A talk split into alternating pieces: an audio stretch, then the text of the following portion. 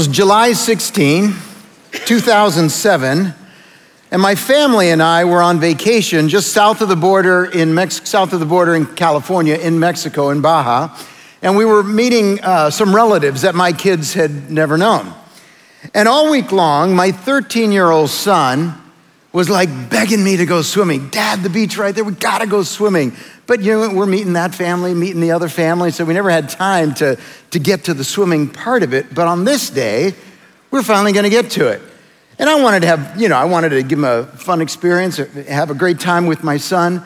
So just before reaching Rosarito, we saw a beach. It was a little deserted. Uh, there was a lifeguard stand, but no lifeguard. Um, tide was going out, and uh, I noticed that. And uh, um, but I kind of uh, wanted to have so much fun with my son against a small little voice in the back of my mind that said, Man, the water doesn't look quite right here. We jumped in and started having fun together. This picture was taken by my daughter. We discovered it sometime afterwards. She took that picture moments before we jumped in to the water. And it was, before we knew it, he just ran in the water. He's a Midwestern kid, so he doesn't know about the beach. I grew up in the tropics, so I knew about riptides and the beach and all of that. But before I got a chance to talk to him, he just took off running, got into the water. When we got into the water, all of a sudden I began to notice he's kind of being taken out into the ocean. But not only him, me too. It's like every time we'd go up and down, we'd be another 10 yards, another 10 yards out. So I thought, hey, no, we're, we're, we're done here. Uh, I need to swim to him we're, we're getting into a bad situation here. So I started swimming to try to catch up to him as he's kind of being taken, you know, out into the ocean. And uh, just as I was getting close to him, he looks at me and he's now struggling, trying to keep above the water. And a wave went over and he went down. And then all of a sudden, I could see his hand struggling to get back up to the surface, and the water just barely right at the surface of his face as he comes out. He sputters, Help! I can't! And I can't tell you the streak of chilling, chilling terror that went down my spine as a dad watching your son struggle for air. I finally got up to him and right when I got close to him, he grabbed me and he started climbing on top of me. And, and I, I couldn't keep him and me up. And so, and so we both went down. And then we came back up, gasping for air. And a million thoughts raced through my mind at that time. And I remember looking at the shore and seeing how far we had gone from the shore. And I concluded, we're about to die. You know, you always wonder, how am I going to die? What are my last days going to be like? Uh, and I thought, well, I'm just about to find out because it's happening right now. Maybe five, maybe 10 minutes, but there was no way we were getting back. I'd kind of made that conclusion. We were too tired, we were exhausted. My son's struggling, he's panicking, and nobody on shore could help. Again, no lifeguard, no boat, nothing. Just my family and I could see them strolling along, but even they didn't know we were in trouble. Um, what happened in the next few seconds would save our lives. And I'll get back to that in a few minutes. it was a strange ordeal when we got back to the shore, and we did get back. I am standing here. Um, unspeakable relief mixed with shock at what had just almost happened. A terrible ordeal was over or so we thought. When I reached the beach, I immediately collapsed and I started vomiting. I remember telling my dad, Man, this feels like two decathlons in one. My heart was just pounding and it wouldn't slow down. And I've run hard before, 400 meters and stuff like that, and your heart calms down after a few minutes. And my heart was not calming down. We're five minutes, 10 minutes, and it's still pounding away, and I'm rolling around the sand. And then my dad said, Man, this is not good. We need to get you to a doctor. So they picked me up carried me to the van, and, and we went home. The doctor came and checked me out, checked my vitals, and said, You know what? Uh, and by then I did start to calm down. He said, You'll be fine. Have a good night's rest. You'll be good to go tomorrow. So no one thought anything about that. But something bad was silently going on inside my body. Now, I didn't want to mess up everyone's vacation, so every day I'd wake up and I'd go, let's just keep going. We got to meet that family. We haven't met them. I want my kids to meet them and them. So we just kept going on with the vacation. And the doctor said I'd be all right, so I'm kind of like, okay, uh, I got to figure out how to overcome what I'm feeling because it just felt bad. About three days later, we were scheduled to come back to the States. And I remember literally in the airport, airport telling my wife, hey, you guys got to slow down. I can't walk as fast as you. I'd begun to swell. Uh, and I ended up gaining 25 pounds of fluid. I was just swelling everywhere, and I was just walking really slowly. It felt like someone took a basketball, filled it with water, and shoved it in my stomach, and it just it hurt to move. So when I got back to Chicago, uh, I went to the ER, and I was shocked to learn that because of the extreme physical exertion, uh, my kidneys shut down. I'd broken down too much muscle, which they're made out of protein, and it, the protein clogged these little tubes in the kidneys that keep your blood clean. Um, and, and so they just shut down. So I was poisoning myself. And they said, We need to get you into dialysis right now. We got to put a catheter in your neck because your creatinine is like almost 13 times what it should be. You're poisoning yourself. And if we don't clean you up, you're going to poison yourself to death. And my head is just spinning. What? My kidneys aren't working? So they took me to dialysis. And uh, my first question to the doctor, of course, it was, Is this permanent? Like, will they come back? And the doctor said, We don't know. Every person reacts differently. There's a condition called rhabdomyolysis. They see us in triathletes and marathon runners that, that push themselves too hard. Um, so they did three rounds of dialysis, and over the next week and a half, my kidneys did turn back on, and I started passing the 25 pounds of fluid and an additional seven pounds of muscle mass that had just disappeared from my body. My legs were just these skinny little things, and, and I ended up losing 35 pounds in the whole thing. Not my recommended weight loss program.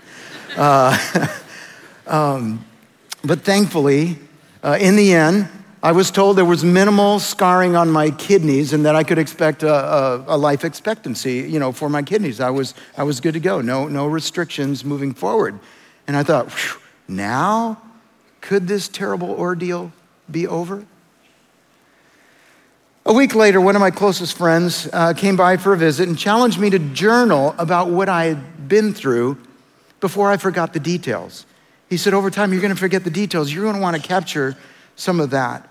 Um, and now that you know your body is going to heal up, um, you know, you may need to just live in this in a while. It's not often that you go through an experience like that. And why don't you just ask the Lord if there's something that He might want to speak to you and teach you along the way uh, as you process through what happened? So I started journaling about that. Um, and with the remaining time, I just want to share with you some of the some of the lessons or even some of the things that I knew, but because of this situation, I knew at a deeper level. You ever go through that where you know something, but then something else happens and you learn that lesson at a deeper level? Well, that's what happened to me. About three things I was really familiar with in life. I grew up in a loving, Jesus centered family, so I knew these concepts. And I want to talk to you about love, God's goodness, and I want to talk to you about hope. So these were not new concepts to me, but this profound experience helped me learn some things about them in a little different light. So, the first theme that I want to talk to you about is hope. Is hope. What I learned about hope through this thing. And you know, hope is a fragile but powerful force. You know this to be true. To be true. When you have hope, it seems like there's no challenge that you can't overcome. But when you don't have hope, even the simplest task, for some, even getting out of bed, is just too difficult when there's no hope. It all goes dark. So now, let me take you back to Davy and I when we were out there in the ocean, tired, struggling, full of panic, and about to give up.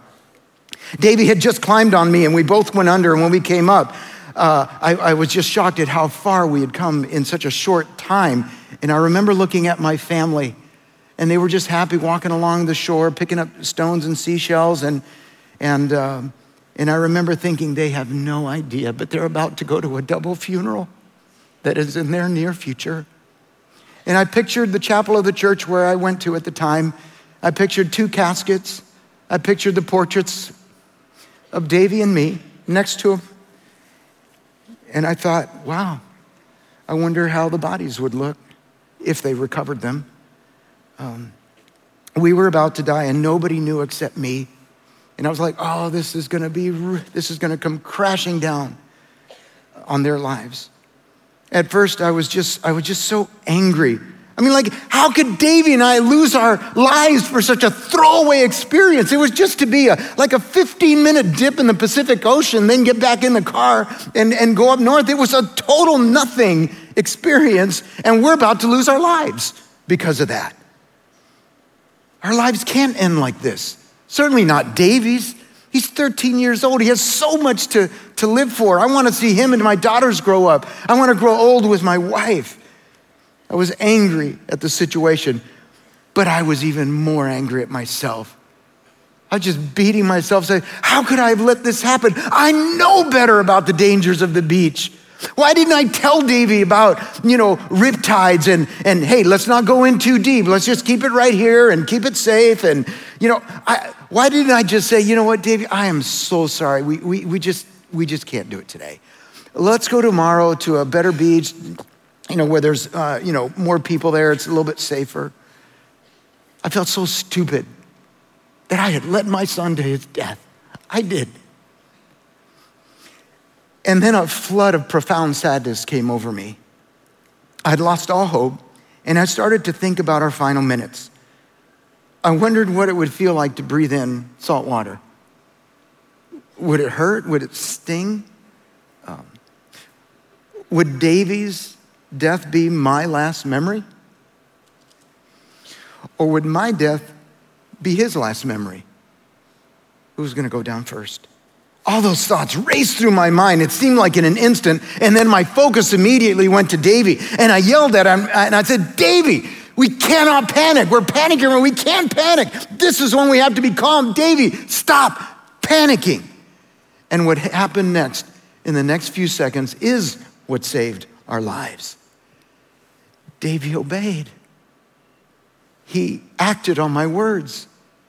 And his panic immediately turned into resolve and he started swimming again. And that, that, in the darkest moment of the nightmare, birthed a small glimmer of hope. Hope enough to get going, to not give up. Truth is, I had enough strength to, uh, I didn't have enough strength. I didn't have enough strength to save a victim that was panicking, but I did have enough strength to help a contributor. And that's what Davy became in that dark moment. Now, I still did not have enough hope that we were getting back. I was kind of like, well, Davy's swimming, I'll help him and we'll try to get back, but this is just going to prolong it a little bit more. But if he's trying, I'm trying. And in any desperate situation, that's all you need. No matter how hopeless the situation, um, even the smallest glimmer of hope is enough to get you going. Not that the whole thing will get figured out, but that you could just make that next move. Its greatest potency for hope comes when you're in the deepest of trouble, when you see no way out. And here's the beauty of it you don't need tons of hope. You do need a speck of it, though. You do need a speck of it, but a speck is good enough. Just whatever little hope you got, act on it. And here's the miraculous thing that happens when God gives you a little piece of hope or a little piece of faith. You take whatever you have to Him and He multiplies it. He gives you a little bit of hope. You act on that hope. He shows up, gives you, gives you more hope to make that next move. It's how God works with us as He's training us. Remember in the Old Testament, when the, when, the, when the Jewish people were wandering in the wilderness, how did Jesus feed them? Did he give them a month's supply of manna, you know, that little bread, flaky substance? Did he give them a week's supply? Of course not. How, how many, how long of supply did he give him? Just a day. Just a day. And he was training them to, the first thought of the morning is how God has provided for me. There's his provision daily and then they would lean into that provision. Wake up the next day, there'd be new provision from God, and they'd lean into that. Every day he was training them to do that. So when we start heading in the right direction, acting on what God gives us, then God shows up with more along the way. Could be more grace, could be more hope, more resources, answers, new direction, but we, but we have to get started on what we know. We have to get started and act on, lean into what God is doing in us as He directs us. Lean into that, and God will continue to show Himself. The Bible says in Isaiah 40, 29 to 31, I love this passage. He gives strength to the weary, and He increases the power of the weak. Even youths grow tired and weary, and young men stumble and fall. But those who hope in the Lord will renew their strength. They will soar on wings like eagles. They will run and not grow weary. They will walk and not be faint. And for Davy and I, in a very real physical sense, they will swim and not drown. So I acted on that hope that God provided in that dark moment. I took a deep breath, went underwater. I grabbed Davy's swim trunks in my right hand, shoved my left hand under his armpit, and I paddled as hard as I could uh, toward the shore until we ran out of breath. And he started, when we came up, when I came up for air, we started yelling because we wanted those that were on shore to know that we were in trouble. And here's the thing when you're in trouble, you know what's worse than that? That's bad enough to be in trouble. What's even worse than that is when you're going through trouble alone, when you're going through trials alone. And there was just something instinctive in us that said, Our family, our loved ones are on the shore and they don't know we're in trouble. So we just started yelling and screaming as loud as we could. And we didn't know if they would hear us because the waves are crashing and it's just chaos everywhere. And we're screaming, Help, help. And then my family did understand. My daughter was the first one that said, They're in trouble. I said, No, no, they're having fun. He says, No, they're in trouble. And then my 80 year old dad started to take off his shirt because he was going to get in the water for us. And they held him back and said, No, no, no. God forbid, three generations. So, no, and so they just started praying. There's nothing they could do at that time. Um, but here's the thing when I saw them mobilizing, when I saw them reacting and looking at us, and I figured, okay, they know we're in trouble, somehow that was another piece of hope. To say, we're not alone in this thing. I know they can't do much, but at least we're not alone. They're praying, they're doing all that they can to save us. So I took another deep breath, went under, grabbed Davy's swim trunks and under his armpit. I started pushing and pushing and pushing. Didn't seem like we were getting far. Came up for air again, but then I noticed my cousin, Andre, he was on the shore too. Big guy, over six feet tall, wearing a big bright red shirt. He starts walking out as far as he could on a sandbar. And, and all of a sudden, now it didn't seem as far. We don't have to get to the beach. We just got to get to Andre. And he was walking out this way. And so we started swimming toward him uh, at an angle. And because I, I, we couldn't tell where the current was, but as we were going toward him, we started making more progress. And I think it's because somehow he got us out of the current as we were moving toward him and not necessarily, you know, the shore. Um, and I thought, all right, there's another dose of hope. Let's go. Let's, let's, let's keep, let's pushing. So I went underwater and I tried to grab my son's swim trunks and do the same thing again, but this time we were moving a little more but this time my hand started failing. I could not, I literally hit it, and I, I thought I could grab his swim trunks again, and it, there was nothing there. I could not grab him. My arms were not working, my legs were not working. Um, and thank God that little guy made it the last 10, 15 feet or so to Andre. Andre carries him and he's walking him back to shore. And as he's walking him back to shore, I caught eyes with my son and I smiled at him because I thought, You're safe. You're safe. That's awesome. And then a wave went over me and I went down because I couldn't keep myself up. Couldn't have been that deep at that point. I don't know, maybe 10 feet or something like that because I went down and then all of a sudden my hand, my feet hit sand. And I thought, whoa, now that feels great. And I thought, that was actually when, when my feet hit sand, that was the last bit of hope that would get me back.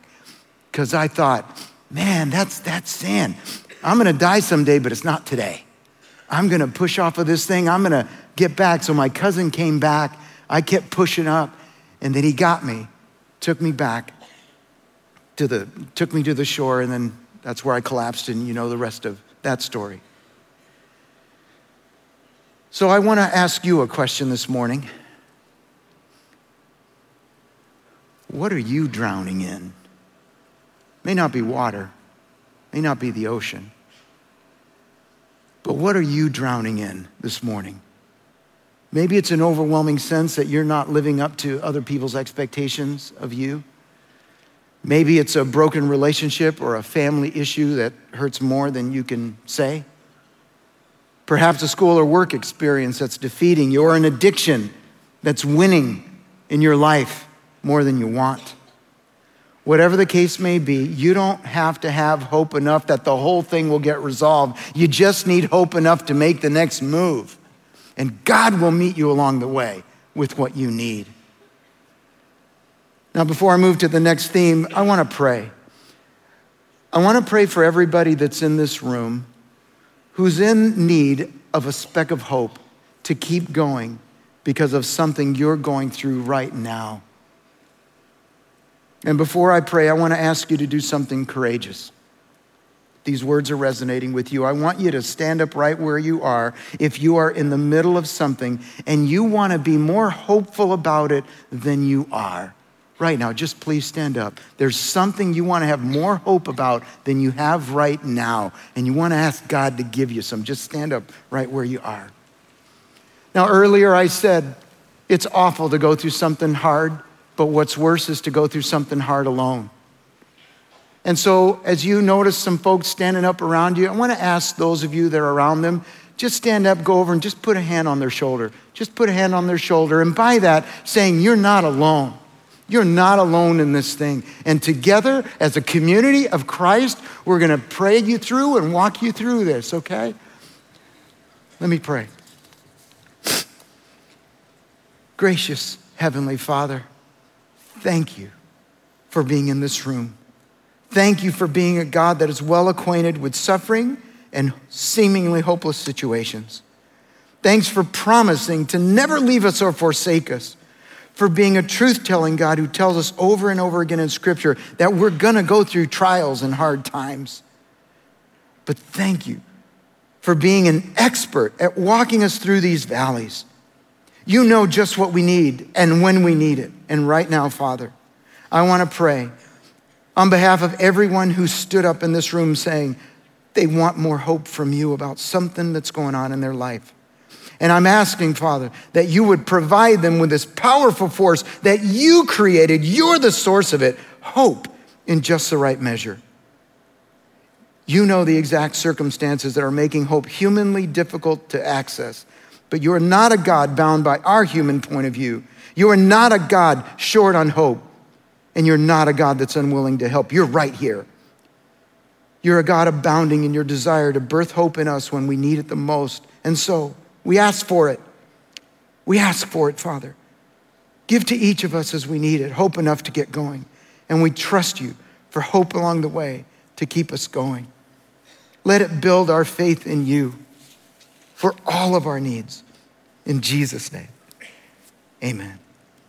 Thanks so much. You can be seated. So it wasn't long before another theme started to ricochet in my soul at the time, and it had to do with God's goodness.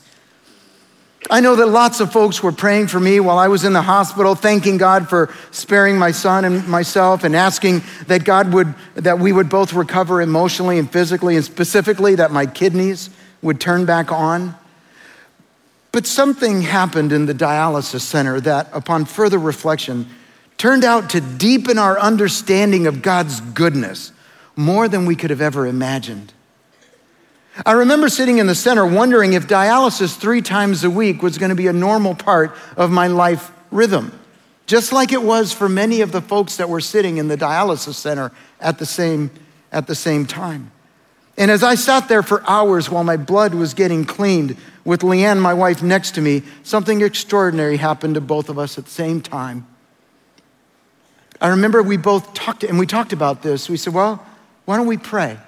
And we got three, four hours here. Why, why don't we pray? But we did pray, but, but we didn't specifically pray for healing, which is a little odd because praying for God to heal us and heal family members is kind of a normal part of our, our prayer rhythm and a regular part of our life. But this time, as much as I wanted my kidneys to start, start working, I didn't feel, nor did she feel compelled to pray specifically for my kidneys to be healed. I looked over at the others for whom dialysis was a normal part of their life, and I wondered, well, why not me? Um, if my kidneys never stopped, uh, if my kidneys never started working, would that change the way I viewed God's goodness? Would somehow He be less good because my kidneys didn't start working? And so, in that moment, both Leanne and I were simultaneously flooded with peace and contentment in God's goodness, period. That His goodness would not be in any way impacted by whether or not my kidneys would turn on, that He would answer a particular prayer to have them healed. And then my thoughts immediately went to the first Bible verse I learned in my life. And that Bible verse was the first learn, verse I learned in my, my life because my parents, as they taught us the scriptures, would teach us, as we learned the alphabet, they would teach us a verse that started with the same letter in the alphabet. You know, so like if you were to say G, I would say, Greater is he that is in you than he that is in the world. Or if you were to say, you know, J, judge not that ye be not judged. It was King James back then. Um, so, whatever letter it was, there's a verse that immediately comes to my mind. So, the verse A, which was the first verse, was this Romans 8 28. And it would usher in peace that met me and my wife right where we were. And it says this And we know that all things work together for good to those who love God, to those who are called according to his purpose. And we know, not that we doubt or we think, we know that all things work together, not some things, that all things work together for good to those who love God, to those who are called according to his purpose. And I remember as a young kid growing up, knowing that verse, that when my dad was incorrectly incarcerated by Manuel Noriega, secret police in Panama, I heard my dad give testimony after that three day ordeal in front of the whole church afterwards, talking about how God did great good in his soul, in his life, because of that three day ordeal that he had to depend on God for everything, because he had no idea whether he'd ever get out. And then I remember my mom giving testimony when we were in Bolivia and she was bleeding internally and they couldn't get her to a doctor in time and she felt life slipping away and she begged God for life and God stopped that internal bleeding. And then eh, she talked about how it made her a better wife and a better mom because she felt like God, you know, you know, God healed her and gave her a, a second chance to live beyond. And my parents lived it and they talked about it. And when stuff would happen in God's hands, all things work together for good. Even when the circumstances aren't good, He'll make it good in His kingdom, in His kingdom way. They passed it on to me, and I'm passing it on to my kids. You remember the account in the New Testament when Jesus calmed the storm? You know, he was on the Sea of Galilee with his disciples, and a quick storm came, and the boat was rocking, and they were taking on water, and the disciples were freaking out, and they were saying, Oh my goodness, we're about to die. And where's Jesus? How come he isn't helping out here? So, where was Jesus? He was asleep.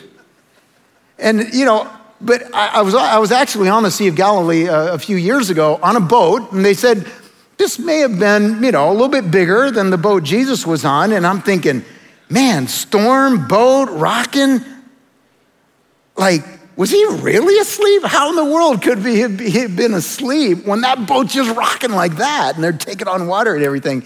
And sometimes, you know, I wonder, well, um, this is just my own conjecture here, but, you know, did he let them, was he asleep and he kind of let them think he was asleep to kind of test the disciples to see how they're going to react in the storm? And uh, so I'm, you know, thinking through that. And it dawned upon me, you know, I want to be the kind of Jesus follower that isn't in denial of the storm, but I want to be the kind of Jesus follower that in the midst of the storm recognizes where Jesus is and goes and lays down and takes a nap next to Jesus. That's the kind of follower I want to be. That you know what? There's no other safer place to be on earth than next to Jesus. So, If regular dialysis was to be a part of my life from there on out, we could rest in God's amazing goodness along the way. If that's what it took to get Davy and I back to shore, we were good with that. His grace would be sufficient. His love would be enduring. His plans for us, uh, for my life and my son's life, would not be derailed. That his words in Jeremiah 29 11 would still be true for us when he said, For I know the plans that I have for you, declares the Lord. Plans to prosper you, not to harm you, plans to give you a hope and a future. And so today I want to remind us all of that at a deeper level. God can and will make all things work together for good to those who love Him, to those who are called according to His purpose. It doesn't matter how bad the circumstances are, nothing, nothing is beyond the reach of God's expertise of making good come out of anything when we put those circumstances in His hands. And to help sear this into our consciousness in a way that I hope you will never forget. I want to ask you to raise your hand if you have personally experienced God turn something terrible into good in your life. Please raise your hand high so you can give a witness to that in your life. Now, those of you here, look around. No, keep your hands up. Keep your hands up. I don't want you to miss this. Look around. Look at all the, oh, the, the forest of hands that are up.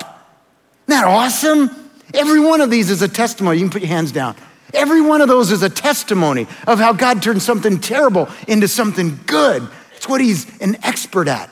He does that in his kingdom way. Now, a couple words. For those of you that have not yet said, Lord, I want you to be the leader and forgiver of my life, this is the testimony. If you were to give your life to Christ, this is the testimony that's in your, this is the story that's in your future if you give your life to Christ. He'll never leave you nor forsake you, and He'll walk with you. And when you put things in His hands, He will always make things good in His kingdom. Now, for those of you that are believers and you raised your hand, you need to have this in your mind as well. Sear it in your mind. Why do you think? Because hard times aren't none in your life. Trials will come your way. I've got more coming my way. And I will keep that memory, the forest of hands that went up and said, No, no, no, God is good. He can be trusted on. It's a beautiful picture. Final theme that, that came through my soul in that, in that season was, was some things around love and some things that I learned around a question that I asked as I was thinking about what had happened. And here was the question What was it that Davy did that caused me to turn into an absolute raving lunatic, willing to sacrifice myself in an instant if it meant saving his life. What was it that he did that caused me to react that way? By the way, Davy was fine physically, but he was processing a lot of the emotions. On the way back in the van, he was in Leanne's arms saying, over and over again the thoughts, mom, the thoughts, I can't get the thoughts out of my mind. And one of those thoughts troubled him for a decade. About a year and a half ago was our 10th anniversary of when this thing happened, and he's working uh, in New York, and so I happened to be there.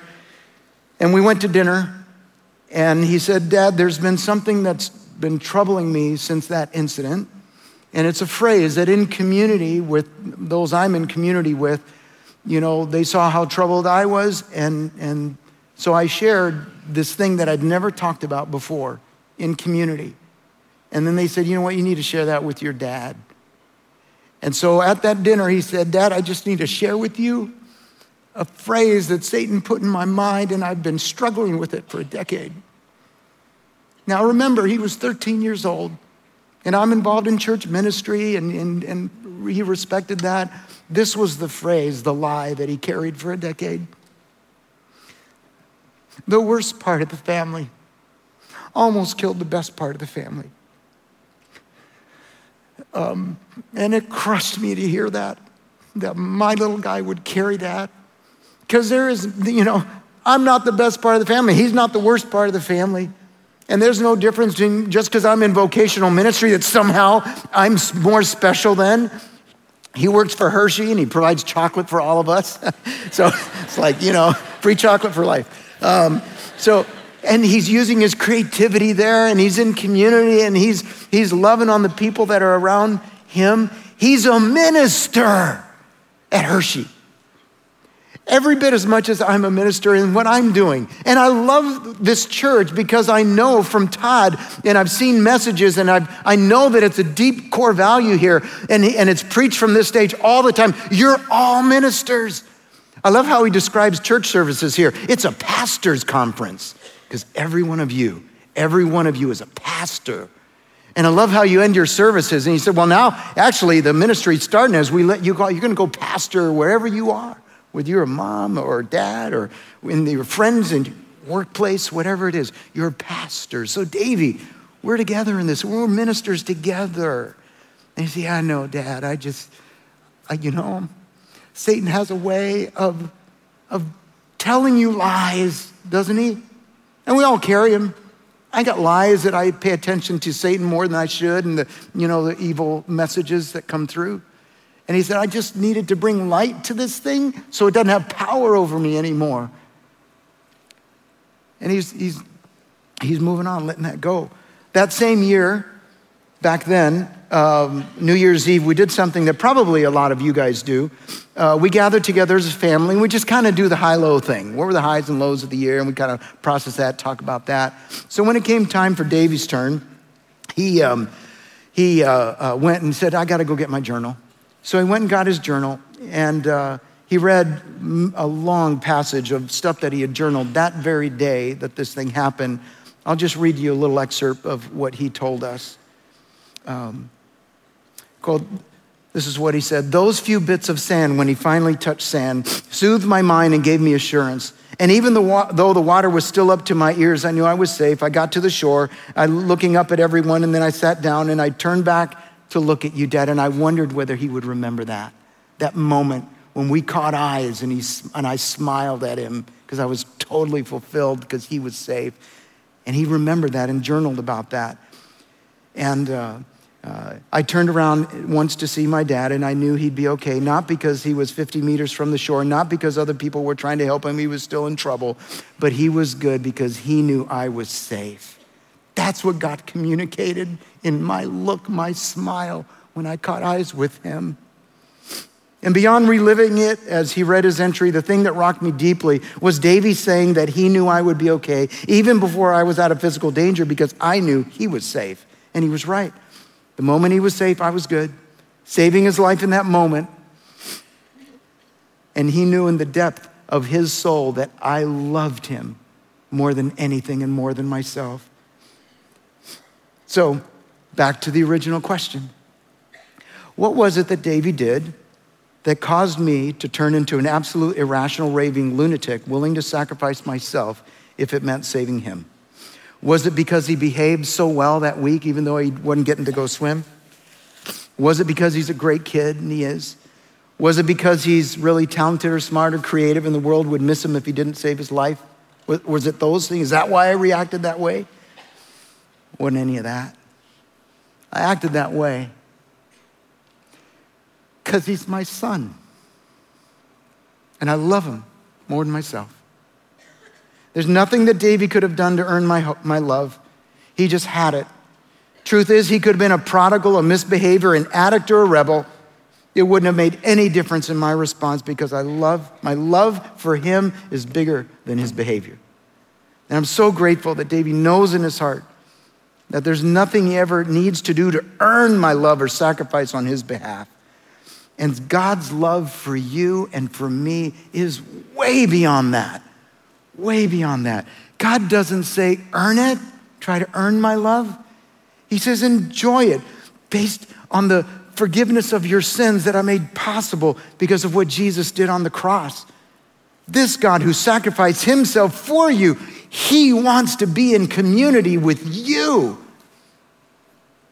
in a relationship with you. You know, in many ways, I'm now grateful that I went through that incident with Davy because it taught me what it was like to feel complete hopelessness and defeat. That situation was the most humbling and humiliating experience of my life. I never felt so small, so insignificant, and being confronted by the power of the ocean. Back then, I remember thinking, boy, I don't matter much. And now I'm blessed to work with a ministry that's rescuing children that don't think they matter much in this world. Do you realize that in our world today, there are about 400 million children living on less than $1.90 a day? $1.90 a day. Extreme and unacceptable poverty. And that number can be so big, it kind of at times has a way of paralyzing us to go, well, what can we do for 400 million 400 million children. But you know, best we can tell, and really only God knows, but when we check out various numbers that we get from ministries here and there around the world, there are about 500 million Jesus following families in the world. Again, only God really knows, but best we can tell, it's about that. Here's what I do know for sure the church can meet the need. Jesus said that he would build his church, gates won't, hell, hell, won't prevail against it. He's also one that said the Great Commission go into all the world, make disciples of, uh, out of all nations, teaching them to observe all his ways. Jesus was the one that said the church can do this. The kingdom of heaven can come on earth, but you know how it comes to earth through kingdom bringers like you and me when we let God come into our lives and lets us be kingdom bringers wherever we, wherever we go. Um, but I tell you, in the midst of all that kind of poverty, here's what I've also seen a great amount of hope. Because I've seen how God provides hope and goodness and love, and how that's releasing children from poverty in Jesus' name. And we get to serve a little over 2 million children in, in 25 countries, some of the most impoverished communities in the world. And we serve these children by serving 7,500 churches. So you may go sponsoring a child, and I'm so grateful to Watermark. I think I heard that you guys set a goal of getting in the lives of 2,500 children, and you're now at 2,700 children, changing their lives. But let me tell you where those resources are going. Those resources are going to equip a local church who is within walking distance of that child. You are putting that child in the arms and the hands of a church that's going to love on that child. And that, that church is going to come around that child during their most at risk years of their life. And they're going to bring the love of Jesus to them, the full gospel to them. They're going to meet their physical and their cognitive and their emotional needs and their spiritual needs. They're going to love on them. They're going to be the hands and feet of Jesus. So your sponsorship is actually equipping a local church to help them be salt and light, to be that, that light on the hill, to bring the love of Jesus to that community. So thank you, Watermark. And an extra thank you because I was born in El Salvador, and so many of the kids that you're sponsoring are from El Salvador. I love that. And know that in Central America, we serve about 300,000 children through churches. Um, and you know how in the news we hear about these 10,000 people or so that are marching to the border from Central America? I can tell you, none of them are our kids. Why do you think that's the case? Because there's a church that's loving these children. Why would they go on a crazy, very perilous thousand mile march when they're being loved on right where they are? They're being loved on right where they are. And you're helping make that a reality. So thank you, thank you so much. Because every time a child receives the love of Jesus through a warm meal and clothes and medical care, you know, a letter from a sponsor, it gives them this precious gift of hope, this precious gift to understand that they're not invisible in this world, that there is a God that knows their name and is going to love on them and wants to be in relationship with them. So bless you, Watermark, in Jesus' name, for being a community that is bringing the kingdom of heaven in Dallas, in El Salvador, and the uttermost parts of the world. Let's pray with me. Gracious Heavenly Father, I want to thank you for being the God that you are, so faithful, so trustworthy, so good, so merciful, so loving. And you invite us into a relationship with you. Oh, it's the best. Thank you, Father, for journeying with us, for having patience with us as we learn to walk in your ways. I thank you, Lord, for being who you are. Thank you for this faith community that's been faithfully serving here in Dallas now coming on 20 years. I pray that you would continue to walk with them in Jesus' name. Amen. Thanks, everyone.